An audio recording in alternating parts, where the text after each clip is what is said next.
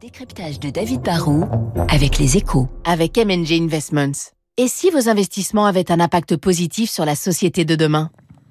Bonjour David. Bonjour Renaud. Qui est Antoine de Saint-Afrique, le nouveau patron de Danone, qui prend pour la première fois la parole dans les échos ce matin? Bah, C'est le successeur charismatique d'Emmanuel Faber, hein, qui avait été poussé vers la sortie de notre champion du yaourt, vous vous en souvenez, il y a un an.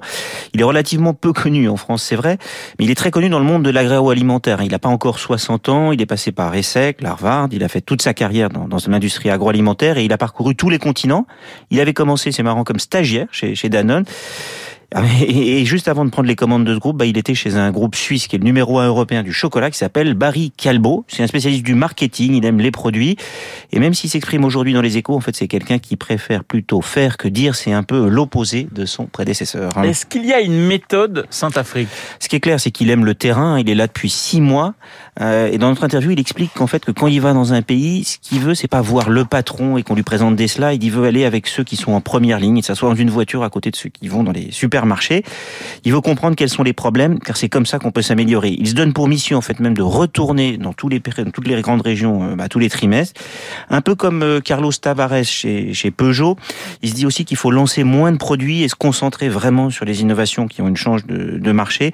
Enfin, dernière anecdote intéressante dans l'interview de ce matin, il raconte que pendant son service militaire dans la marine, pendant la guerre Iran-Irak au milieu des années 80, bah, il a retenu une leçon. Il était tout jeune, il encadrait de, de vieux marins aguerris et il a compris que pour s'en sortir quand la tangue, bah, il faut savoir faire confiance et déléguer tout en travaillant en équipe. Alors, est-ce que sa recette, David, peut marcher chez Danone?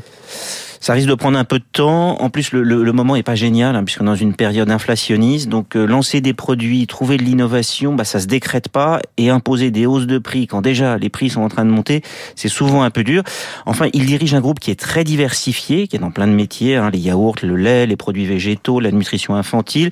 Est-ce qu'il peut se battre sur autant de fronts alors qu'il reste quand même beaucoup plus petit qu'un Nestlé? Ça va être un vrai challenge. Pour l'instant, il refuse d'envisager un changement de périmètre.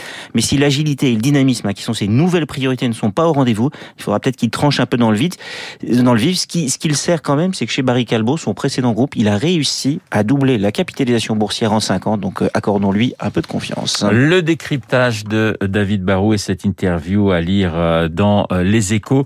Ce matin, dans une petite minute, le journal de 8 heures, mais tout de suite.